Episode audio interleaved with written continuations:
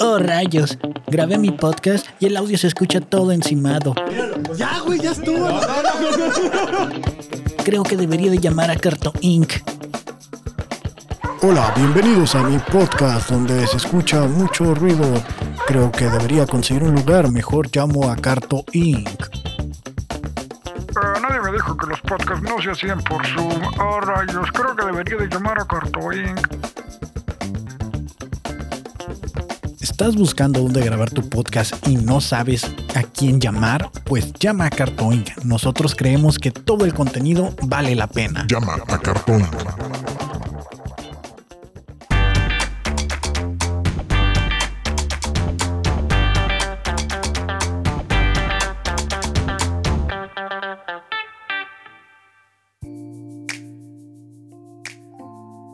¡Hey! Hola, Kevin del futuro. Aquí el Kevin del presente. Adiós al Kevin del pasado.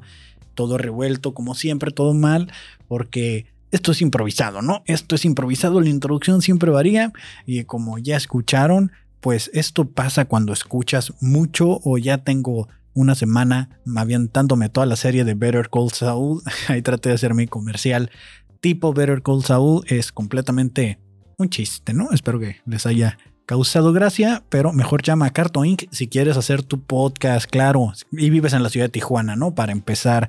¿Cómo están, gente? Bienvenidos al Blogcast número 27. Hoy es 3 de agosto, 3 de agosto, y si usted llegó a este día preguntándose qué está haciendo mal con su vida, pues muy probablemente no publicó una foto para que inicie bien su agosto. Claro que sí, ahí está el algoritmo hablando, a todos nos está mostrando esta sticker en, en, Instagram donde comparte una foto para que tengas un buen agosto. Y, y, ya no solo es una foto, ya también están empezando a salir una foto de viajes. Y ya no falta el pervertido que pone una foto encuerados, ¿no? Entonces, eh, todos pongan su foto para que no tengan un pésimo agosto. La verdad es que me la voy a rifar y al final de agosto les digo cómo me fue porque no publiqué la foto, ¿no? Entonces vamos a ver si es cierto porque, pues, ahí está, ¿no? Ahí está la tendencia. Bienvenidos a este blog donde eh, cuenta como prácticas, si usted está estudiando psicología y necesita escuchar a alguien, pero le da pena el contacto, eh, pues aquí está este blog. Ahí me mandan después sus apuntes y qué me recomiendan. Aparte de, eh, pues, madurar, ¿no? Madurar y ya crecer. De, pues, bienvenidos. Hago un blog tipo podcast donde eh, menciono lo que el algoritmo quiere que hablemos. Eso es básicamente este podcast con noticias, con chismecito ajeno, con tendencias, con cosas que hashtag me calientan el hocico. Mi nombre es Kevin Cartón y pues eh, los miércoles, como me gusta grabar los miércoles, es como el día que más energía traigo.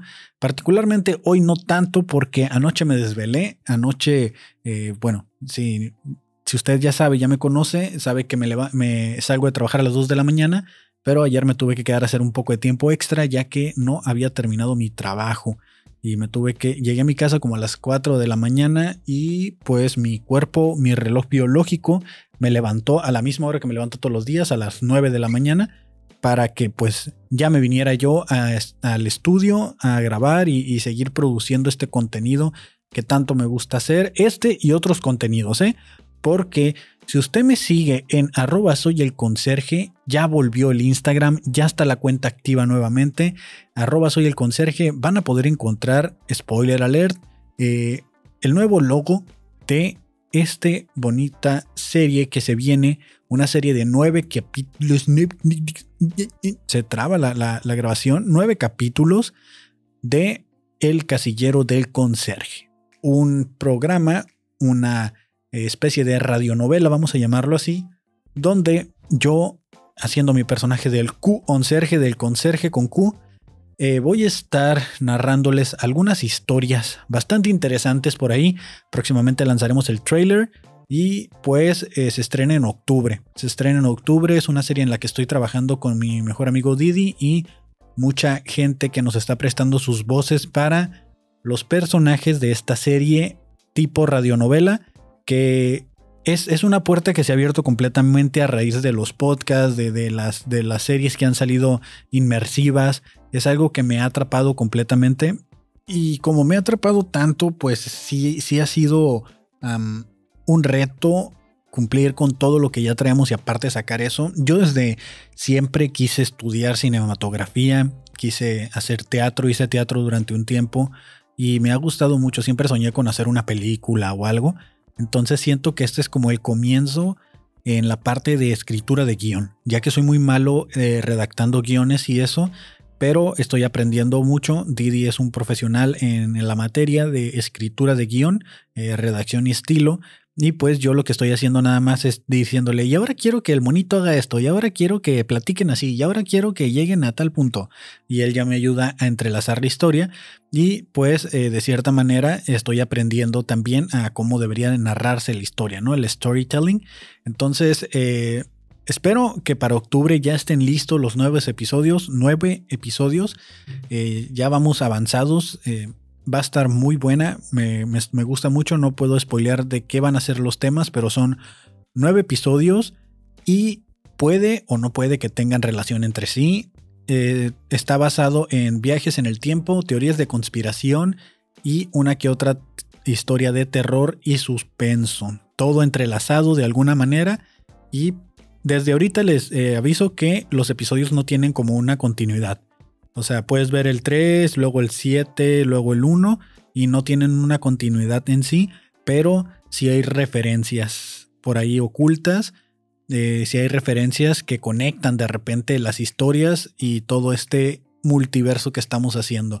No spoileo más, no spoileo más de lo que está tratando, pero ahí está para que vayan y sigan el, el Instagram de arroba soy el conserje, porque ahí voy a estar posteando de repente así como, como de manera sospechosa, ¿no? Eh, cosas que vayan sucediendo de esta primera temporada, que ya tenemos planeado sacar segunda temporada también, pero no nos da el tiempo de sacar los guiones y aparte que pues estamos haciendo toda una historia que tenga sentido, ¿no? Que no nomás estén hechas las cosas por hacerse, con investigación y todo para que por lo menos si hay una teoría de conspiración que aunque no sea cierta o, o alguna teoría de viaje en el tiempo que no se haya comprobado, pues en este mundo, en el casillero del conserje, sí va a existir, ¿no? O sea, va a ser real de alguna manera todo lo que planteamos en este mundo que es el casillero del conserje.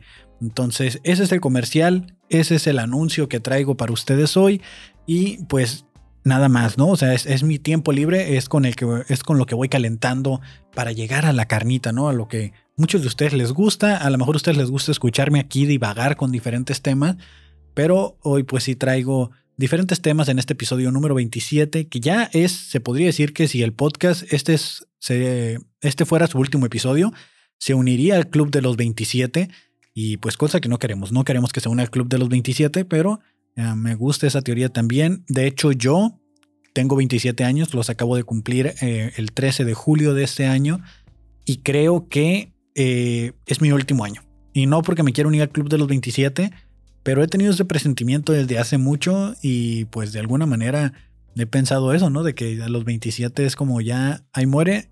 Lo mismo pensé cuando salía de la prepa, o sea, cuando salí de la prepa también pensé que mi vida ya no iba a seguir porque no tenía como nada planeado ya a futuro y creo que está chido. Los últimos días me he sentido como una persona más madura, más centrada, más responsable, laboralmente hablando y aquí en el, en el estudio. He reducido mucho el uso de redes sociales, lo cual está afectando mi desempeño en este programón, porque pues al final de cuentas este programa se alimenta de lo que yo veo en las redes sociales y últimamente se ha reducido mucho, mucho el uso porque he estado muy ocupado sacando muchos proyectos que esperemos algún día funcionen, algún día peguen y si no, pues estamos aprendiendo de todas maneras. Y en otros temas, hoy tengo planeado ir al Open Mic del Moods quiero calar un chiste nuevo, quiero calar una nueva, pues unos nuevos beats que traigo por ahí. Eh, me estoy preparando también porque el viernes, no, el domingo 7 de agosto voy a estar hosteando un showcito de stand-up en Teorema, cervecería. Ya saben, cáiganle, están cordialmente invitados. Entrada libre, la salida no tanto. Entonces, eh, voy a estar por ahí hosteando y aparte ya les he comentado, ¿no? Que he estado trabajando como en preguntas para el público, diferentes cosas, ¿no? Así como que vamos ahí a interactuar, así como, ay, ¿quién trae zapatos rojos, no? Oh, y, hacer, y el de rojo me lo acompaño a su carro, ¿no? O algo así, no sé. Entonces, eh, he estado también escribiendo una rutina nueva y está medio complicada, ¿no? Les voy a hacer un spoiler de lo que se trata la rutina, pero em, estuve pensando, ¿no? ¿Por qué me gustan tanto los viajes en el tiempo? O sea, ¿qué, ¿qué es lo que veo en los viajes en el tiempo? De mis series favoritas de viajes en el tiempo está El Ministerio del Tiempo, que es una serie española, creo que así se llama El Ministerio del Tiempo, donde eh, la gente viaja a través de puertas que por algún extraño motivo Ah, cuando tú atraviesas esa puerta, o sea, este, te encierras en el cuarto donde está esa puerta y la abres, apareces en, otro, en otra época del año. Son puertas especiales que el Ministerio del Tiempo va recolectando y se las va llevando a su lugar. Y pues la verdad es que está muy cool, hay muchas paradojas, hay muchas cosas. Otra serie que me gusta mucho, que está basada en una película que a lo mejor ustedes conocen, una película noventera, ochentera, 12 eh, monos, eh, donde salía este batillo, el de Duro de Matar, no me acuerdo el nombre, de este Bruce Willis. Ni siquiera sé si era el, de Duro de Matar, pero sé que era Bruce Willis. Entonces, eh, me gusta mucho la serie que estaba en Netflix, que por algún motivo ya no está. 12 eh, monos. A lo mejor es un efecto Mandela mío propio y la serie nunca existió.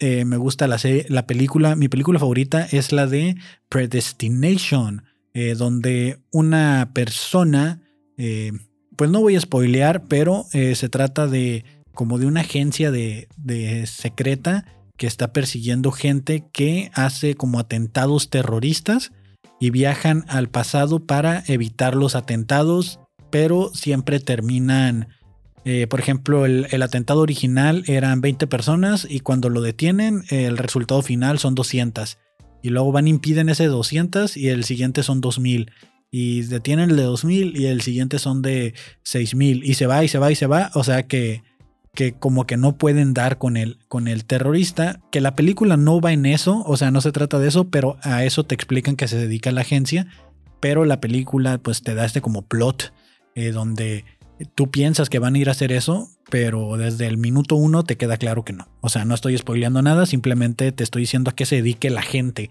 del cual se, se basa la película. Entonces, es una de mis películas favoritas porque es una de las pocas películas que yo me quedo como de what. Entonces, ¿dónde está el inicio? ¿Qué fue lo que pasó? ¿Qué? Así de que no, no tiene sentido. ¿En qué momento inició la paradoja? Y, no lo explican y te quedas como, ¿habrá una dos? ¿Habrá, ¿Habrá una película dos? Y pues no. Obviamente no puedo dejar de fuera Volver al Futuro, pero Volver al Futuro es como esta esta película palomera tipo Star Wars, así de que te puedes sentar a verla y que no necesitas analizar mucho porque es bastante claro qué está sucediendo, pero volver al futuro también con sus viajes en el tiempo y, cómo entrelazan la película 3 con la 1, eh, se me hace bastante, bastante, no, perdón, la 2 con la 1 está bastante cool, me gusta mucho esa también de viajes en el tiempo. Entonces, eh, indagando en otras películas y series que me gustan por sus viajes en el tiempo, aparte de Umbrella Academy, y diferentes películas así, está la serie de Emanuel y sus viajes en el tiempo, que era una película, bueno, una película tipo serie, porque sí era como una serie que pasaban en el Golden a las 11 de la noche. Era una película serie eh, tipo para adultos y la máquina del tiempo de Manuel utilizaba como combustible orgasmos. Así es. Si está escuchando esto eh, sin audífonos, discúlpeme por el cringe o la vergüenza, pero lo, que sigue es tema delicado. Entonces, eh, la, máquina del tiempo de Manuel funcionaba con orgasmos. Y yo nunca me había puesto a analizar dicha película porque para mí era increíble, ¿no? O sea, era, andaban como en una nave, como en una especie de Zeppelin, eh, viajando en el tiempo. Nunca recuerdo cuál era el motivo por el cual viajaban en el tiempo. Solo recuerdo que Manuel se la pasaba todo. Emanuel era una chica, para quiero aclarar hasta este punto, porque el nombre Emanuel también suena como de hombre, pero en Estados Unidos Emanuel puede ser mujer y puede ser eh, hombre o lo que quiera ser, ¿no? Persona no binaria y lo que sea. Entonces, eh, se trataba de eso, ¿no? Manuel Emanuel se la pasaba buscando todo el episodio un orgasmo. Y era bastante gracioso porque a pesar de que tenía relaciones con hombres, no lograban escapar, ¿no? No lograban activar la máquina del tiempo hasta que ella iba y se encerraba sola o de repente algo la tripeaba, se emocionaba y tenía como algún fetiche raro con algún, eh, alguna máquina y pum, lograba el orgasmo y salvaba el día. podían escapar de la época o de lo que fuera que los estaba persiguiendo a través de viajes en el tiempo impulsados por orgasmos. Entonces ahorita estoy como tratando de, de, de, de hacer esa observación, ¿no? De, qué cagado era que a pesar de que tenía sus compañeros, novios, pareja, eh, pues ahí queda claro, ¿no? Quedamos bien mal parados y ahí viene el trauma de que pues los hombres estamos bien güeyes para eso, ¿no? Porque a pesar de que tenía relaciones con hombres, eh, el hombre no, no lograba que la mujer llegara al orgasmo, la historia de terror de muchas personas y, y creo que el trauma de niño, ¿no? Entonces, pues quién escribió eso, ¿no? O sea, quién escribió la serie y, y, seguramente fui yo del futuro, ¿no? Me imagino algo así como viajé al pasado a dejar esa serie o algo así, pero sí está medio extraño. ¿A quién se le ocurrió? O sea, ¿qué tan difícil tiene que ser conseguir el orgasmo femenino que es lo suficientemente poderoso y necesario para viajar el tiempo, para doblar el espacio-tiempo y que una nave completa viaje por el tiempo? O sea, no estamos hablando de energía atómica, de energía cuántica, de agujeros de gusano, eh, de agujeros negros, bueno, de agujeros negros, quién sabe, ¿no? Pero no estamos hablando de ese tipo de energía donde eh, necesitas desarrollar la fusión fría, hacer que una bomba nuclear explote y utilizar energía nuclear para poder impulsar de manera súper cabroncísima una nave. No, necesitamos algo más cabrón que eso. Algo más cabrón. Vamos a necesitar un orgasmo. Chingue su madre. Y sí, de eso se trataba y así se impulsaba la máquina del tiempo de Manuel a través de orgasmos. Por lo menos lo que yo recuerdo, de nuevo, esto pudiera ser un efecto Mandela, pero si sí era así, que como lo recuerdo que estoy 100% seguro, qué cagado, la verdad. Qué cagado que la máquina de Manuel funcionaba a través de orgasmos. Eh, no le he buscado en internet ya, o sea, ya no he querido ver como esa película de tipo soft porn o algo así, de que porque realmente ni siquiera se veía que tuvieran relaciones sexuales, sino era como una película erótica.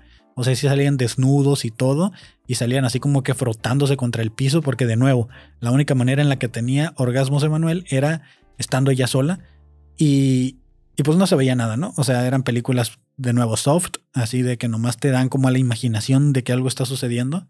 Y, y, qué chistoso, qué chistoso que esa película creo que fue de las primeras de viajes en el tiempo que vi y no la recordaba hasta hace poco que me puse a indagar de por qué era tan gracioso.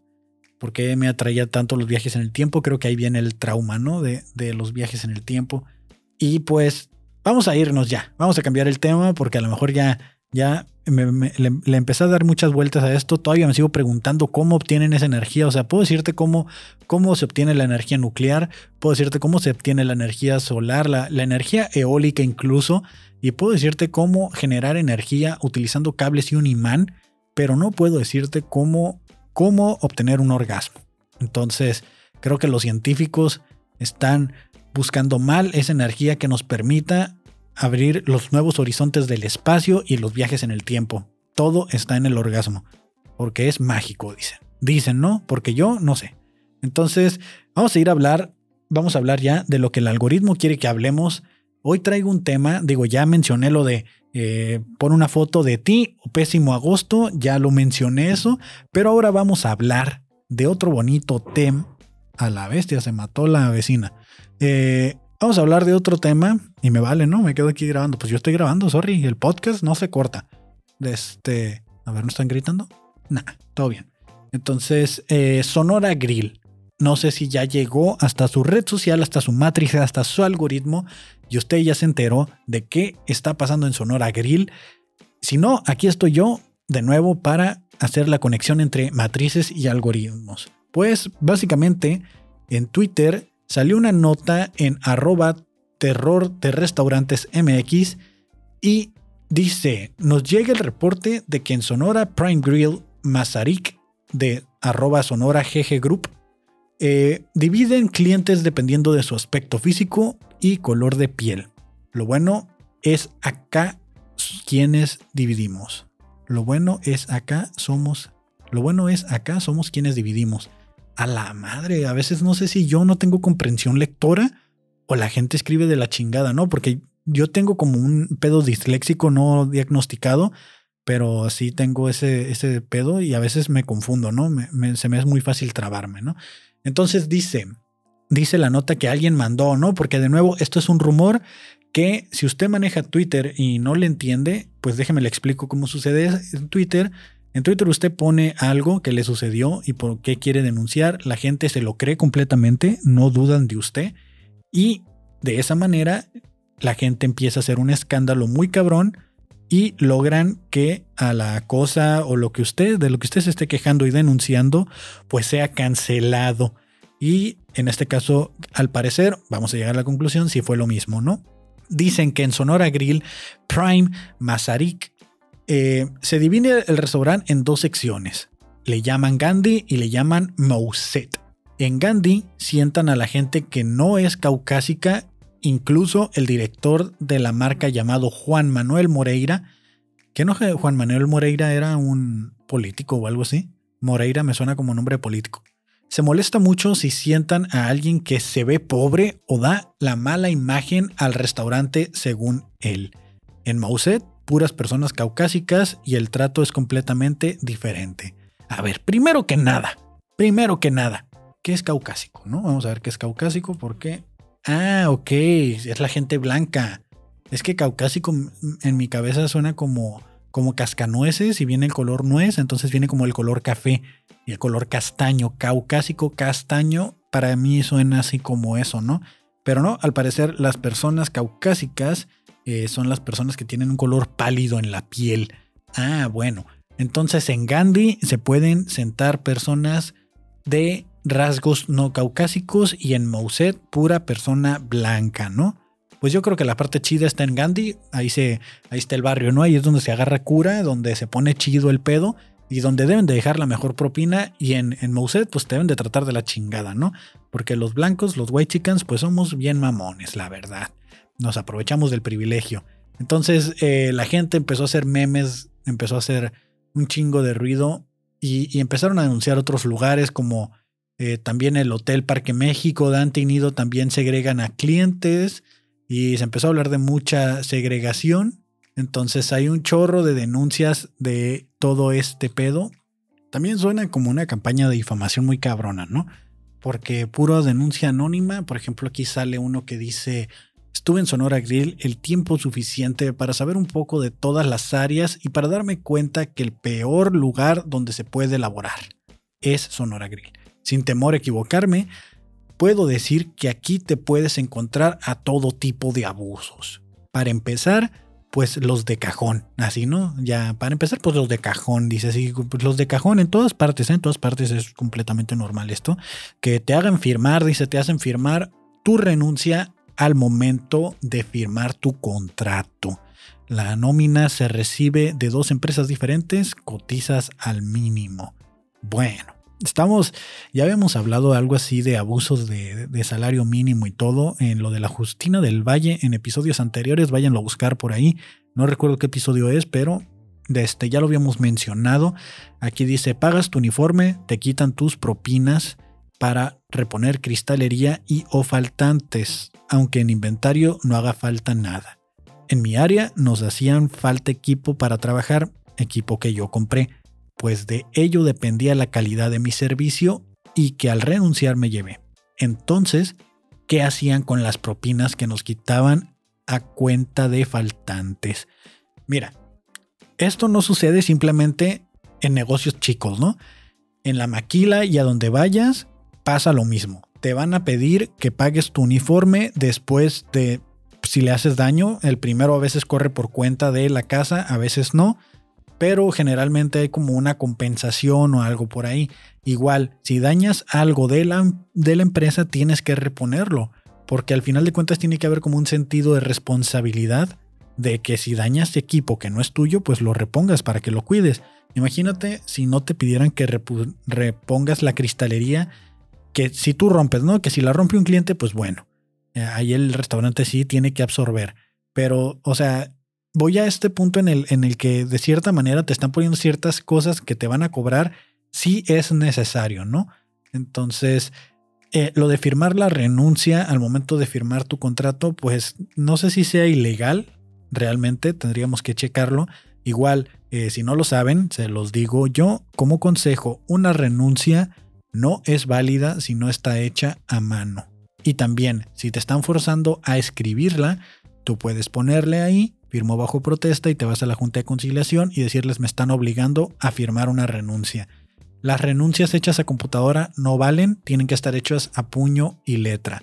Entonces no caigan en esto porque eh, muchas veces lo que puede pasar es de que tú te vas con la confianza de que firmaste así una renuncia escrita a computadora, te vas y a los tres días que no vuelves ellos te dan de baja por eh, abandono de trabajo.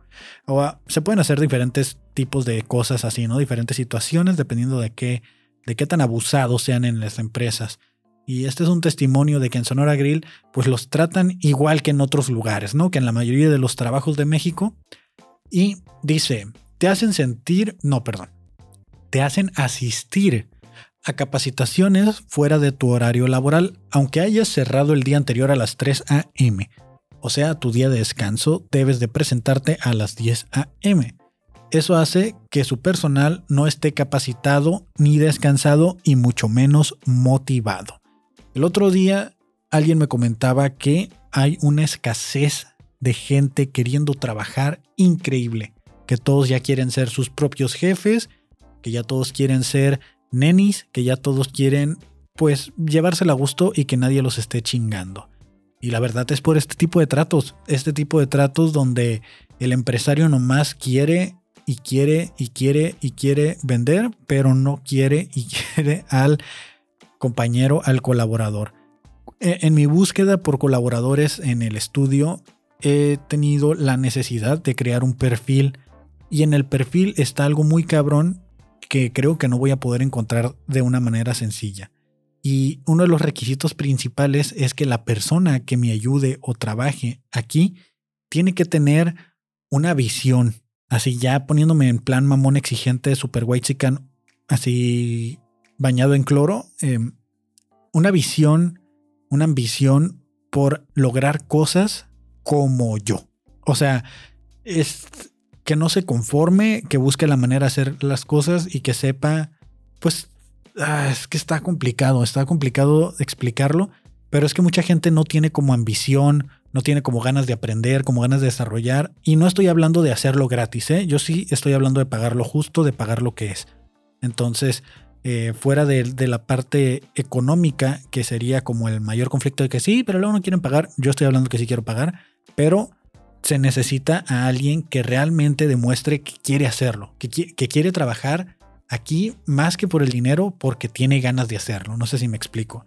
Entonces está muy cabrón encontrar a alguien que comparta tu pasión por el trabajo y las ganas y el, interés que tú le pones a tu negocio, que es lo que pasa en muchas empresas que el dueño se desafana, deja un gerente que el gerente está por dinero, el gerente no tiene el más mínimo amor por la empresa y mucho menos lo tiene por motivar a sus empleados y terminamos con este círculo vicioso de rotación de personal, gente que renuncia, gente que no está conforme, gente que va y viene a las empresas y gente, pues como dice aquí, que ni están capacitados, ni están descansados y mucho menos motivados, que el gerente nomás está pidiendo resultados y resultados, que hace juntas larguísimas, que no, no, no, todo mal, aquí no estoy proyectando bien cabrón y, y, este, y esos son el tipo de cosas que yo tampoco quiero, pero ya tengo casi 10 años trabajando en la industria y ya sé qué es lo que no quiero y sé qué es lo que sí me ha tocado y que digo yo, en esa empresa estaba chido cómo manejaban al personal.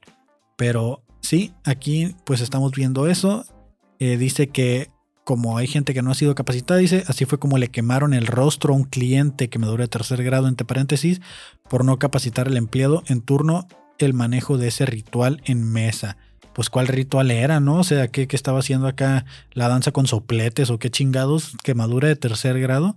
Yo obtuve una quemadura de segundo grado eh, en, el, en los pies por caminar descalzo, historia que ya conté también, y desde también tuve una, una quemadura, creo que fue de tercer grado en el dedo, porque eh, me cayó aceite de una parrilla en McDonald's, aceite caliente que estaba retirando yo con una espátula. No me di cuenta y tallé con el dedo la parrilla y me quemé todo el dedo. Mire, así como me, como el aceite me empezaba a freír la piel, así como que me empezó a sacar como, como espuma del dedo, de este, de lo caliente que estaba. Y no me quedó feo, ¿eh? Hasta eso que no, no se nota la cicatriz, pero a veces la busco porque ni me acuerdo en qué dedo era, pero sí me acuerdo que me había quedado como un hoyito, pero ya no la tengo. ¿Y qué más dicen? Los chefs mixólogos corporativos son llamados internamente los creativos del hurto. Por eso me hace creer que esto es una campaña de difamación. Porque alguien que realmente trabaje en la barra, que trabaje de mesero, no va a utilizar la palabra creativos del hurto.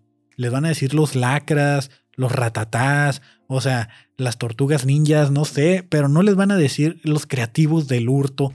¿Quién chingados pone ese apodo? Por eso me hace creer que toda esta pinche nota es falsa. Porque nadie, nadie dice, ahí, vienen los creativos del hurto, güey. No mames, ¿no? Les van a decir los manovana. O sea, un, pinche apodo de, acá que ni siquiera, miran, soy tan blanco que ni siquiera me sé apodos de calle, ¿no? Entonces, eh, por eso me hace creer que todo esto es una campaña de difamación. Dice, porque en realidad los platos o cócteles que proponen o son robados de propios trabajadores o son copias de copias de otros restaurantes.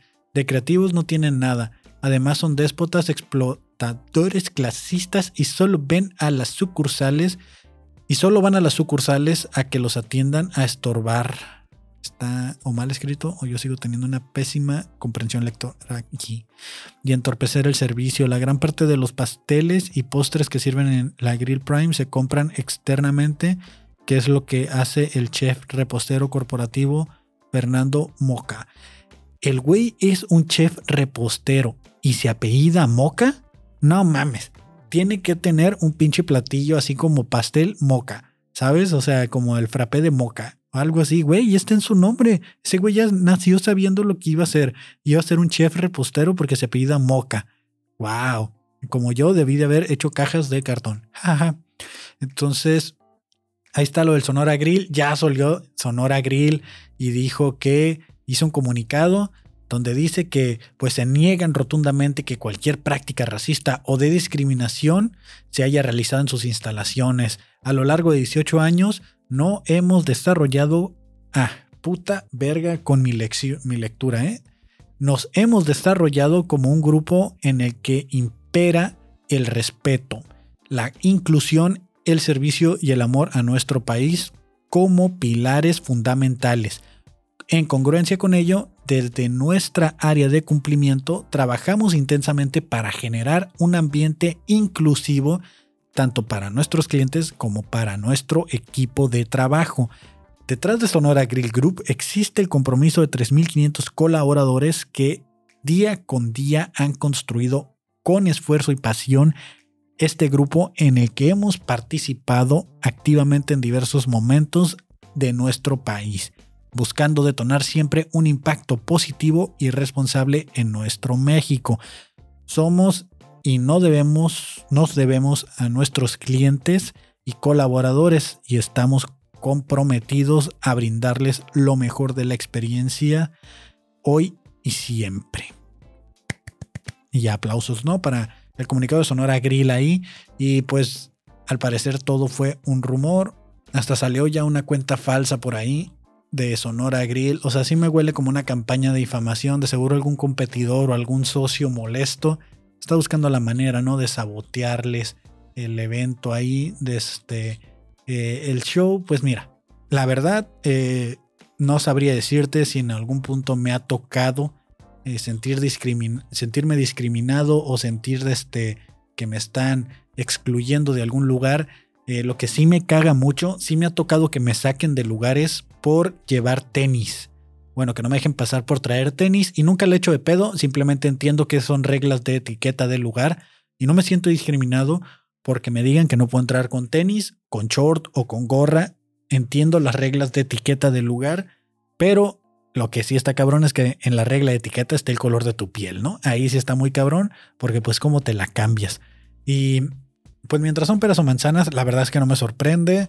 Em, vivimos en México mágico y pues es, es, como, es como esta regla, ¿no? Es como esta regla de, de, de que te cancelan, te denuncian, tú te disculpas, lo niegas y dices que estás a favor de y volvemos, ¿no? Volvemos como si nada hubiera pasado hasta que denuncien o cancelen a alguien más y a la gente se les olvide, pues, por lo que te estaban denunciando o por lo que te estaban acosando, eh, perdón, acusando.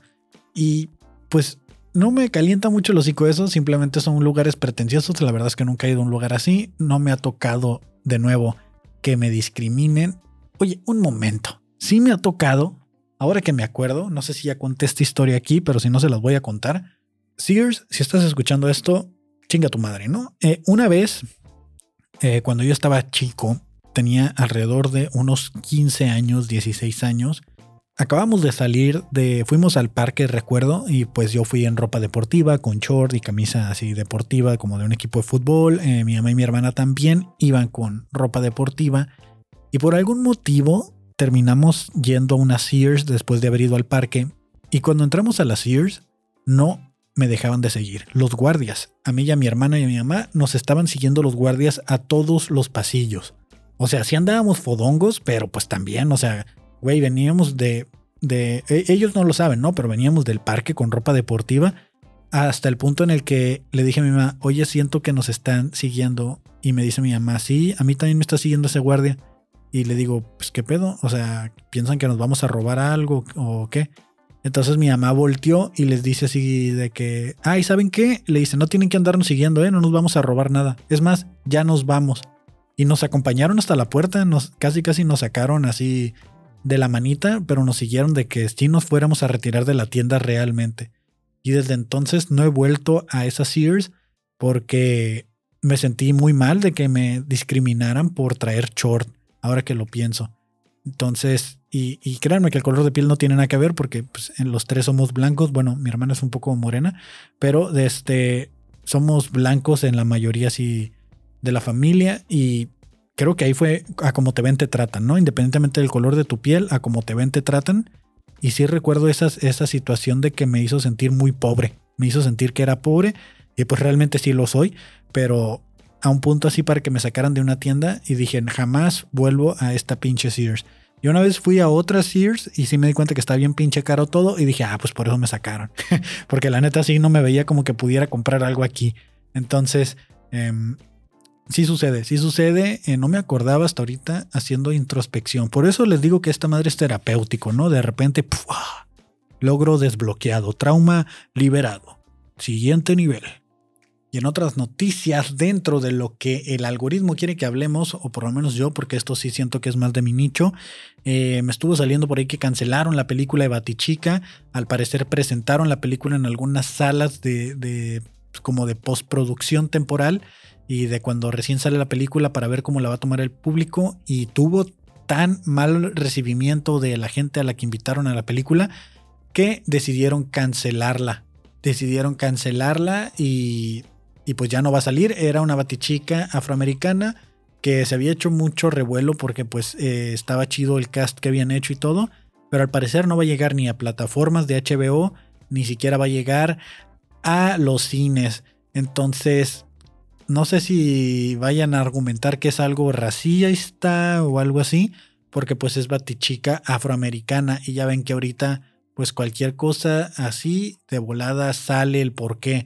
Ya vimos cómo le fue en Star Wars a, a Moses Ingram, creo que se llamaba, la actriz que la hizo de Reba, que también todo el fandom de Star Wars eh, racista, el fandom racista, se le fue encima y pues eh, se hizo una campaña ahí completa donde la estaban acosando. Entonces, muy probablemente están previniendo que eso pase con Batichica. Dijeron, ¿sabes qué? La serie no es tan buena y simplemente vamos a generar hate.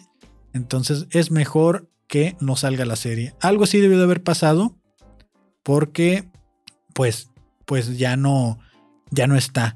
Eh, en otras noticias, pues Lightyear ya se encuentra también en la plataforma Disney Plus. Esta no es una mención pagada, pero ya pueden ir a ver el beso lésbico completamente gratis. Bueno, gratis entre comillas, si usted paga su plataforma de streaming donde está Buzz Lightyear. Eh, tengo que informarles que ya se me enfrió el hocico, ya, ya me desahogué aquí lo que tenía que decir el día de hoy. Eh, voy a estar dando show el siguiente fin de semana, que es el 7 de agosto, ya lo mencioné en Teorema. Si usted llega y me dice, güey, yo miro el blogcast, píchame una yo les invito una cheve. Eh, muchas gracias por escuchar, compartir y pues por estar aquí presentes en este bonito blog estén al pendiente de los, del demás contenido que hacemos en el canal de Carto Inc. Podcast Entertainment. Está el fabuloso show, están mis amigos eh, con Amistad Maldonado, que por cierto, en los siguientes episodios eh, vamos a tener un invitado muy, muy especial, que si usted es fan de las cosas así como leyendas, ¿no? Y, y cosas legendarias, eh, pues vamos a tener por ahí algunos invitados especiales para que se den una vuelta por ahí. Estoy muy emocionado por esto que al parecer ya cuajó y se va a grabar la siguiente semana. Entonces, para que estén al pendiente, si llegaron hasta este punto, están con el derecho a saber de lo que sigue en la programación del canal. Muchas gracias de nuevo. Ya saben que hay links en todo de lo que hablo en la descripción de este podcast. Si no puse el link, mándenme mensaje porque a veces se me olvida ponerlos. También hay un link de donaciones por si ustedes gustan apoyar este proyecto y esas donaciones van para este y demás proyectos que realicemos. Eh, ya viene el final de Better Call Saul y pues nada, ¿no? Este, espero que estén teniendo una excelente semana, bonito miércoles y nos vemos, nos escuchamos más bien porque este podcast no se ve, nos escuchamos el viernesito informal, todo chiquito, todo diminuto. Vámonos ya, ya se me enfrió el hocico, ya suéltame el intro. Eso.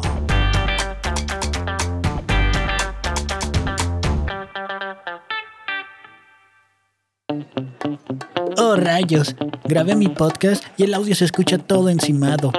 Ya, güey, ya estuvo. Creo que debería de llamar a Carto Inc.